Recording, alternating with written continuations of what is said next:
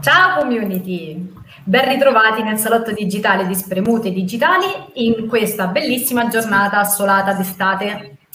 Oggi saluto i miei compagni di video Spremuta, Marco dietro le quinte, Gianluigi qui vicino a me e per l'ultima volta, oddio, detta così sembra un po' un addio, eh? non, non lo è, tranquilli perché oggi è l'ultimo appuntamento di stagione con le video spremute e quindi diciamo che è più un arrivederci, perché torneremo a settembre per spremere ancora di più i nostri ospiti e regalarvi un'informazione sana, fresca ed energetica.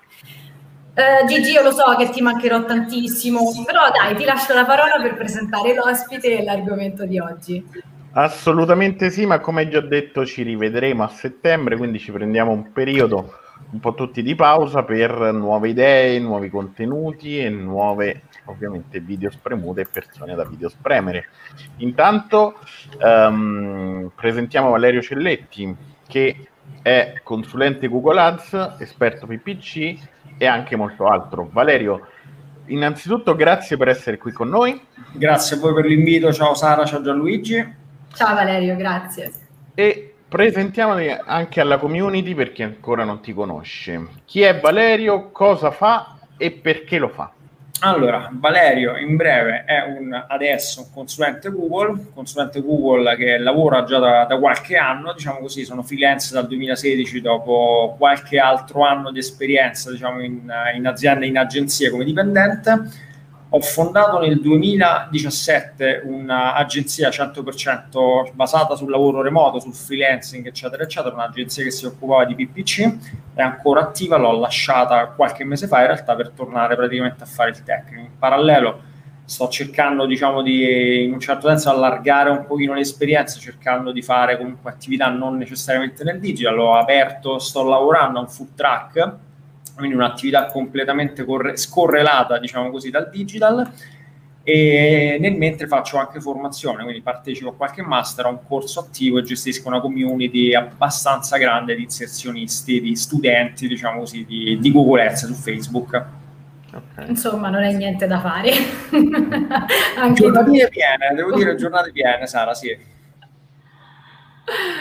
Bene, guarda, mh, mm, inizio subito a sfruttare, a spremerti, eh, quindi la tua, voglio spremere la tua conoscenza. Eh, notizia di pochi giorni fa che eh, Google è di nuovo nel mirino dell'antitrust perché eh, dice che è stata violata, la, sono state violate le norme sulla concorrenza. E, mh, Google potrebbe favorire davvero i propri servizi tecnologici a discapito di che, quelli che sono edite, editori, inserzionisti, che poi sono coloro che fondamentalmente pagano Google. Allora, fondamentalmente il punto è che Google è comunque una, una piattaforma, un, dire, un, ecosistema privato, no? quindi inevitabilmente tende tutto sommato a voler monetizzare il traffico, i servizi che ha, eccetera, eccetera il, l'altro aspetto sul quale ragionavo è proprio quello dell'antitrust. No? C'è stato un libro che ho letto lo, lo, scorso anno che consiglio, che è molto interessante, di Scott Galloway, che è The Four, che racconta un pochino, come dire, la genesi, la crescita dei Big Four, che sono Apple, Microsoft, Google e Facebook, e Amazon, diciamo, in parallelo è interessante perché alla fine comunque sono diventate delle entità dei, dei gargantua talmente tanto grandi da essere ingestibili, quindi da sfuggire anche alle logiche dell'antitrust che sono legate a dimensioni nazionali tipicamente, no? Nel pratico Sara, Gianluigi, come si, si traduce la cosa? Che anche una multa, come dire, salata a Google potrebbe essere qualcosa che in un certo senso non li scalfisce neanche probabilmente, no? Poi ovviamente, come dire, voglio prendere la cosa in prospettiva però qui non si parla di pluralismo dell'informazione, non si parla magari in un certo senso quelli che erano i temi del, del governo Berlusconi qualche anno fa, insomma si parla comunque di ente privato che gestisce il proprio traffico, quindi in un certo senso come dire, credo che se la caverà con qualche graffio nel migliore dei casi, sarò sincero. Come, come sempre, insomma, dai. Sì, sostanzialmente sì, insomma. Poi, Rimaniamo un po' sul tema. Vai, vai Valerio, dimmi. No, dico, poi possiamo fare, come dire, qualche valutazione morale, eccetera, eccetera, però se magari, come dire, riportiamo il ragionamento sul senso pratico, temo che, che cambierà molto poco, anche perché poi in realtà le, eh, l'ispezione, diciamo così, è su, è su, ambiti tutto sommato che sono anche di difficile controllo, no? sia per la trans, transnazionalità che per l'argomento che in un certo senso, come dire, si si riesce poco a capire, non è ad esempio un antitrust sui trasporti, quindi si riesce magari molto bene a definire qual è il confine, qual è in un certo senso l'interesse. Qui si, si parla comunque di servizi talmente ampi e variegati che anche all'interno comunque del serving di advertising che diventa difficile anche per il legislatore tutto sommato andarlo a controllare secondo me, no? Era un po' questo il ragionamento. Ok. Il, um, rimanendo sempre sul, sul, tema di novità um, e appunto di, di Google, um, a partire da, da, luglio 2021, quindi da domani praticamente, eh, gli annunci Gmail verranno integrati in uh, Discovery Ads. Cosa cambia per gli inserzionisti che si affidano agli annunci su Gmail e quali possono essere i vantaggi o svantaggi eh, di questo aggiornamento di Google Ads? Diciamo che Google va nella direzione diciamo, dell'automazione del controllo, no? un sacco di strumenti che poi davano all'inserzionista un po' più navigato la possibilità di avere controllo, compreso ad esempio Gmail inizialmente era uno strumento particolarmente interessante perché permetteva di arrivare effettivamente anche sui domini, magari che ne so, andare a ragionare effettivamente sulle mail dei domini eh, interessanti, eccetera, eccetera Diciamo che è una semplificazione, ma va nella direzione comunque di ragionare sempre di più sul machine learning e sull'automazione, che è probabilmente uno dei grandi temi il quale sta andando, sta andando Google. No? Io mi, mi, aspetto tutto sommato che è una piattaforma che anche questa è cresciuta, come dire, per sedimentazione, è diventata enorme e ha anche aumentato molto la, la complessità. Dal mio punto di vista, tutto ciò che va nella direzione della semplificazione, anche se all'inizio toglie qualcosa come controllo, anche in termini di strumenti, come dire, che magari hanno funzionato fino al giorno prima, è comunque qualcosa che va nella direzione di aprire un pochino l'ecosistema, soprattutto su Google, no? che tende a essere qualcosa di un po' ostico, qualcosa sulla quale c'è una curva d'apprendimento magari non semplicissima. In un certo senso l'errore che fanno un po' i miei colleghi, eccetera, è essere quelli di di prendere un po' le, le, distanze rispetto magari agli strumenti, rispetto alle automazioni. No? Ricordo qualche anno fa si parlava della smart shopping, che era un tipo di, di campagna che andava enormemente a semplificare il lavoro dell'inserzionista, veniva visto come qualcosa di in un certo senso che non avrebbe mai funzionato, poi dagli alla mano tanti inserzionisti si sono resi conto che funzionavano addirittura meglio spesso delle campagne shopping standard, sono state abbracciate, come dire, urbi ed orbi senza problemi, quindi mi aspetterei la stessa cosa, sinceramente. E adesso io so che non, non, possiamo chiedere un po' i segreti del mestiere, però possiamo un po' fare anche un riepilogo un po' dell'ABC di quello che è anche Google Ads, il mondo di Google Ads. Uh, innanzitutto vorrei chiederti, domanda sicuramente scontata, forse banale, uh, Google Ads è per tutti? Quindi ognuno che faccia business, che stia sul mercato può trovare un'occasione una, mm, di promuoversi tramite Google Ads o bisogna in un certo senso rispettare dei requisiti o essere in determinati mercati? Allora, mi piace ragionare su Google Ads come uno strumento veramente full funnel, no? dove possiamo andare a prendere la domanda consapevole anche su base locale, quindi magari account molto piccoli. Ho gestito anche account da 200 euro al mese, quindi non necessariamente come dire, il volume di spesa, il volume di click è necessariamente, come dire, deve essere necessariamente ampio. Possiamo ragionare su livelli di consapevolezza diversi, quindi magari anche su persone che non stanno cercando attivamente un prodotto o un servizio, Google non è soltanto ricerca, c'è l'ecosistema delle display che è enorme, c'è una copertura che arriva al 90% delle persone, quindi addirittura più ampia probabilmente gli strumenti Facebook, Instagram, eccetera. È per tutti, sì, potenzialmente è per tutti gli inserzionisti con grano salis, nel senso con un pochino, come dire, di lavoro, di olio di gomito, di controllo, diciamo così, diciamo che in un certo senso lì è una, una coperta corta, nel senso che se comunque... Ehm, rinunci a qualcosa in termini di, di, tempo, di gestione, di attenzione, rischieresti magari di spendere qualcosa in più se lo fai da te, no? Dal mio punto di vista, io il consiglio che do magari a un imprenditore è quello comunque di avere sempre una buona, una discreta padronanza di uno strumento che può essere un asset per lui. Se ad esempio abbiamo un e-commerce, io il consiglio è non necessariamente delegare o non delegare, è avere comunque una buona comprensione di quelli che sono i meccanismi del traffico, perché secondo me per soprattutto quelle attività che sono basate sull'online, appunto mi piace considerare in moltissimi casi Google Ads come le altre, le altre piattaforme pubblicitarie, eccetera, come un asset di acquisizione di clienti, un asset di vendita, un asset di acquisizione di, di prospect, eccetera, eccetera, quindi qualcosa che deve essere capito e difeso perché poi diventa la linfa vera e propria di un business, secondo me. Quindi imparate, diciamo, come dire, i rudimenti, impariamo l'ABC e poi eventualmente se aumentasse la complessità di un account ci si può rivolgere a un'agenzia, a un freelance o magari far crescere anche una risorsa internamente che lo, lo possa gestire magari con un po' più di regolarità, diciamo così. E, um, hai detto anche, insomma, uh, budget molto ridotti, un po' più grandi. Uh, hai dei case study un po' mh, sia anche di successo e sia out of the box che puoi raccontarci, anche ovviamente senza fare nomi, però insomma di, di esempi? Guarda, mi vengono in mente ecco, un caso studio che mi diede particolare soddisfazione proprio perché era stato molto, molto ben concepito dall'inizio un business eh, locale molto piccolo a Genova, che era un negozio di riparazione di iPhone, che aveva in realtà individuato un vuoto, no? che era quello praticamente di una riparazione un po' più qualificata dal negozio, tra virgolette, cantina e la riparazione ufficiale di Apple, quindi andava a, ad abbracciare come dire, una gamma di pubblico molto molto ampia dove c'era ricerca consapevole, persone che volevano riparare l'iPhone, dove c'erano magari persone che avevano problemi e non lo sapevano, la batteria magari esausta dell'iPhone potrebbe essere un tema tra virgolette sentito ma non cercato direttamente, no?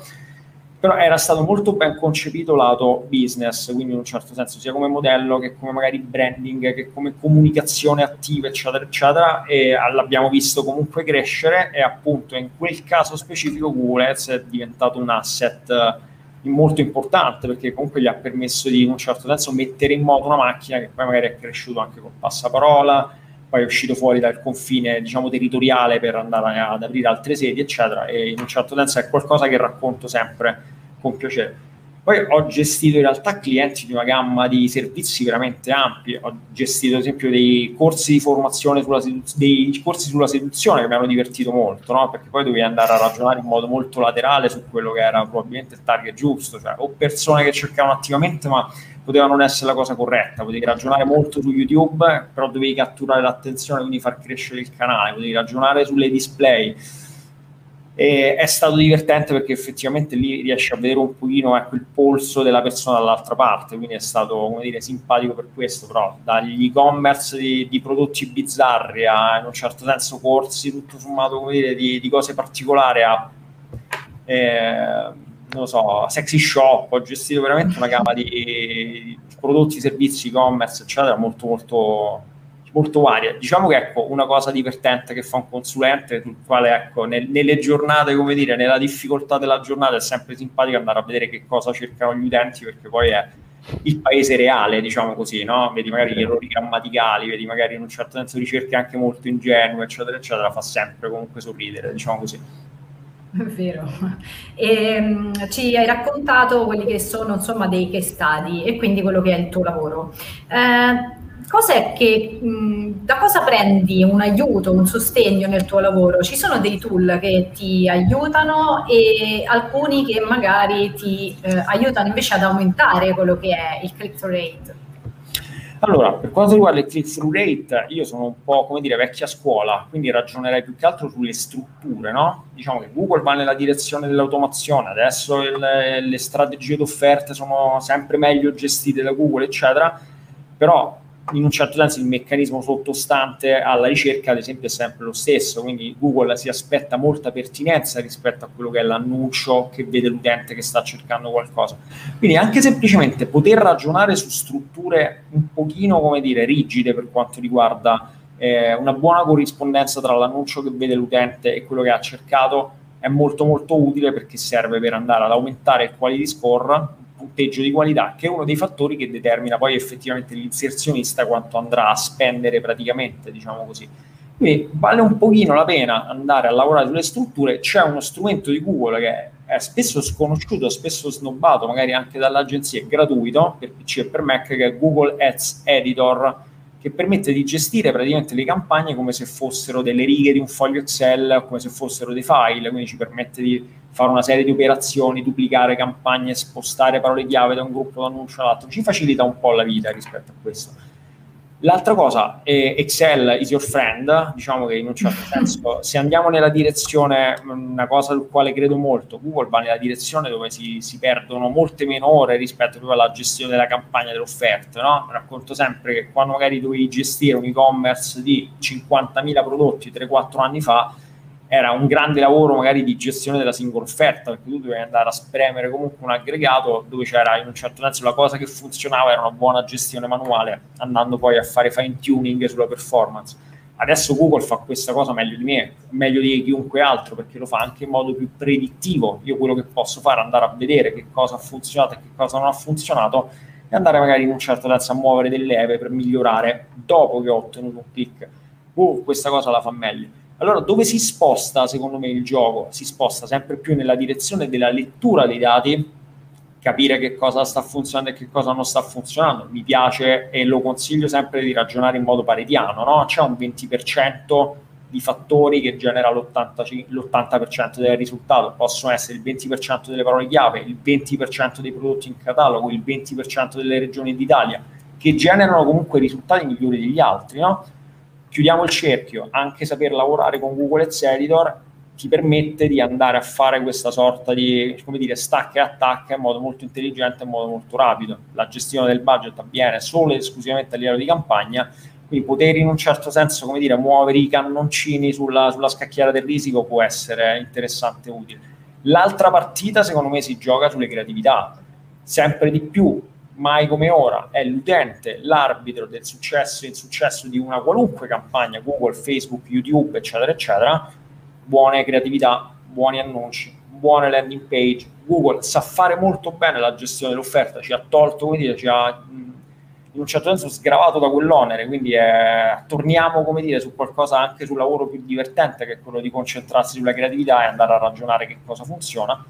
Decisamente vale la pena investire più tempo, investire più risorse, magari test sulle landing page, conversion rate optimization, cosa che magari ancora in un certo senso è, è il retaggio magari di progetti un po' più grandi. Vale la pena comunque affacciarsi secondo me su quel mondo lì perché se sappiamo leggere i dati e sappiamo in un certo senso andare a, a, fare nuovi test, a portare l'infa nuova come creatività, Google nel mezzo sa fare molto bene il suo lavoro adesso. Il, una domanda devo fartela però, eh. Mm, Assolutamente. Qualche barbatrucco che puoi consigliare alla community per uh, lavorare con Google Ads? Che magari utilizzi tu stesso, eh.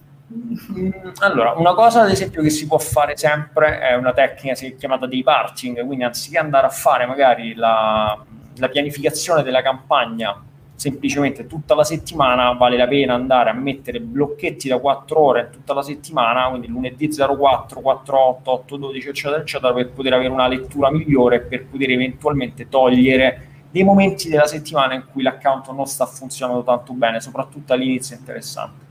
Stessa cosa, sempre ragionando in modo paretiano, vale la pena magari andare a fare dei micro targeting geografici, no? Anziché fare l'Italia, vale la pena ragionare magari sulle 20 regioni, perché magari si, può, si, si scoprono sacche di spreco, sacche di, di performance migliore che si riescono a individuare molto meglio.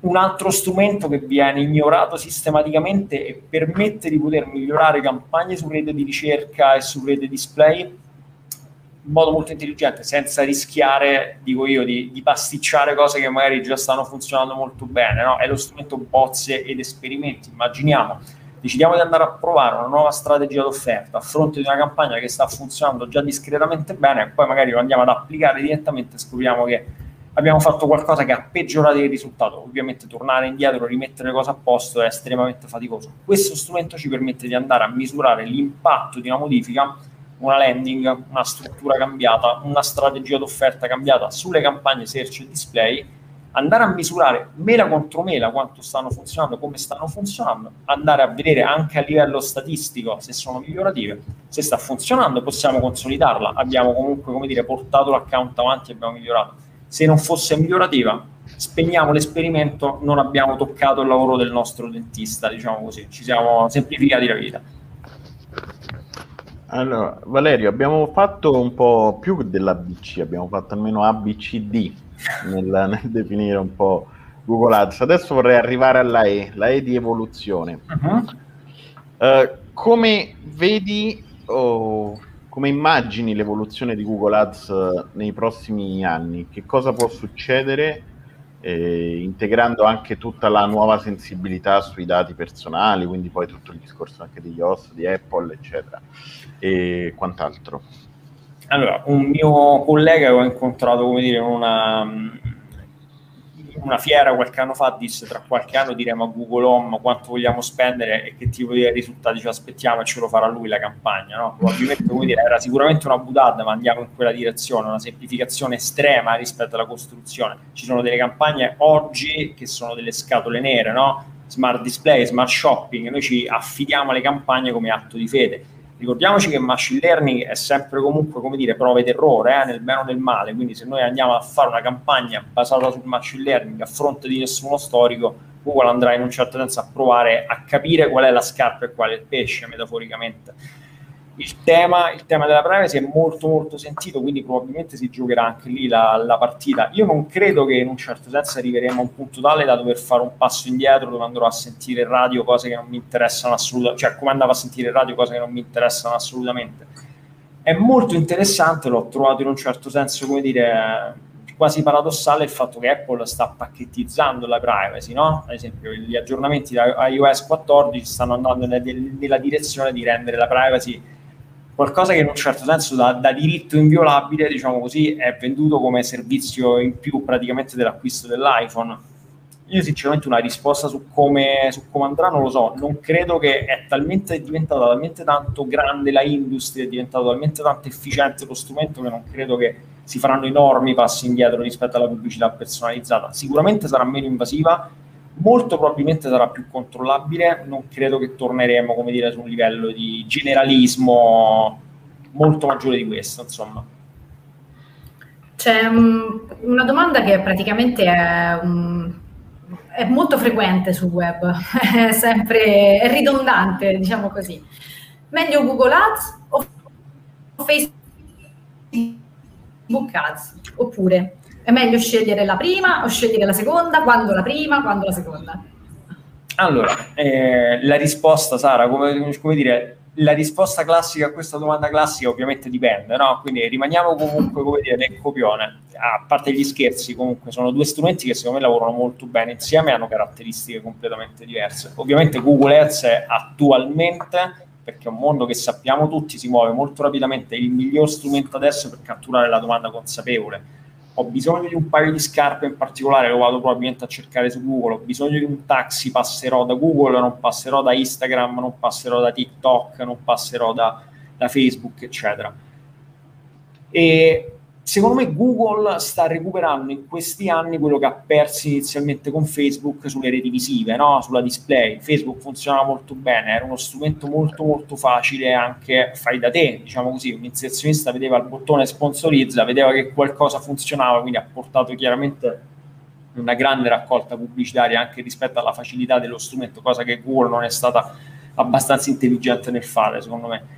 E, um, Facebook funziona molto bene perché è pervasivo, ad esempio Instagram è pervasivo, ci passiamo tantissimo tempo, ci dedichiamo la nostra attenzione, quindi tendiamo in un certo senso dire, a, dedicarci, a dedicarci tempo. Google è qualcosa che almeno nella ricerca tende a essere funzionale. Altro limite, i, gli annunci display sono in molti casi invisibili, abbiamo questo fenomeno comunque della banner blindness quindi magari se noi apriamo Repubblica, Gazzetta.it, ci mettiamo a leggere una notizia, molto spesso neanche ci accorgiamo diciamo, del banner. C'è un fenomeno molto molto diffuso che è quello comunque degli adblock. Quindi comunque in un certo senso il banner tende a essere un paradigma pubblicitario abbastanza vecchio, secondo me si può anche migliorare. Facebook funziona molto bene per quale motivo? Se ad esempio io faccio una sponsorizzata riesco a mettere insieme il potere dell'immagine e del testo, riesco a mettere insieme comunque come dire, un testo che può essere molto pervasivo, riesco a mettere insieme la possibilità di avere un feedback diretto comunque dal pubblico che vede l'inserzione. Sulle display questo ancora non avviene, avviene su YouTube, ma in un certo senso come dire richiede ancora delle buone creatività, quindi tutto sommato l'inserzionista intelligente, l'inserzionista full stack dovrebbe cercare di prendere il meglio dei due mondi. Sono strumenti che interagiscono anche molto bene, no? riesco a profilare magari degli intenti di ricerca, anche magari non specifici, persone che non sono ancora pronte a comprare ma manifestano interesse verso qualcosa e poi magari me le vado in un certo senso a lavorare ai fianchi tramite le campagne su Facebook e su Instagram. Poi ovviamente io difendo lo strumento, continuo a dire eh, è sicuramente uno strumento full stack, le display se si lavora funzionano molto bene, eh, le smart displays abbiamo ad esempio anche fonti di un volume di, di traffico e conversioni non banale, funziona molto bene. ovviamente Facebook ha quel Facebook e Instagram in un certo senso quella pervasività e soprattutto quel tipo di, di feedback che magari ancora non è, non è presente, eh, come dire, per costituzione sulle display, diciamo. Senti Valerio, io voglio un po' allargare la lente, non tanto sul, sul mezzo, ma sul, un po' sullo stile, sul modo in cui si, si promuove, si fa pubblicità. E lo allargo anche considerando vari esempi che da più parti insomma eh, ci sono arrivati insomma, da, da, da, internet ma anche dalla pubblicità tradizionale. Uh, per promuovere un prodotto o un'azienda ormai è tutto lecito nel senso si può scherzare di qualsiasi cosa e mi viene in mente anche a chi scherza appunto della morte stessa di cui ne abbiamo parlato o ci sono ancora dei limiti che non devono essere superati? Diciamo che in un certo senso come dire, dipende anche dall'intelligenza con la quale vengono fatte le cose. No? Io sono un po' in un certo senso anche qua su, tra due fuochi. Non mi piace particolarmente il politicamente corretto perché lo trovo comunque un modo in un certo senso per portare indietro la discussione, per portare indietro comunque la, la narrativa, il confronto, diciamo così Credo che molto spesso però beh, viene fatto in un certo senso pubblicità irriverenti, pubblicità non particolarmente efficaci che cercano in un certo senso di uscire fuori dal diciamo da un tracciato senza però essere efficaci, quindi non uh, in modo inefficace, diciamo così. Diciamo che secondo me vale la pena sempre mantenere un certo tipo di, di forma, un certo tipo di rispetto, si può essere comunque intelligenti nel fare advertising pur essendo comunque rispettosi magari di alcune sensibilità, no? Diciamo così, potremmo trovare comunque una, una via di mezzo tra queste due cose serenamente. Alcune Beh. cose, che so, Taffo, immagino ad esempio l'advertising di, di Taffo ha fatto comunque scuola, no? Perché comunque possa piacere o non piacere, ha in un certo senso aperto letteralmente un filone nell'advertising online, nel bene o nel male, no?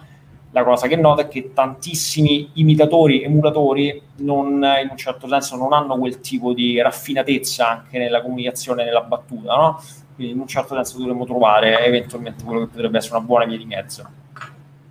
Quindi non vale più il discorso purché se ne parli, insomma, bene o male purché se ne parli. Secondo me no, secondo me no, nel senso bisogna comunque, ripeto, trovare un proprio linguaggio, trovare un proprio metodo, ma soprattutto anche trovare una propria identità, che è la cosa che manca spesso, no? Cioè, secondo me il linguaggio, il tono voice viene dopo comunque la ricerca, la comprensione dell'identità. Spesso vedo che si fa in un certo senso tantissimo sforzo su quella parte lì, quando poi in realtà come dire, un servizio molto indifferenziato, molto poco qualificato, molto poco inefficiente rispetto comunque alle eh, richieste del mercato. Quindi andrei in un certo senso a spostare più il focus su, su, qualcosa un po' più a monte, diciamo, in generale sul marketing di base proprio.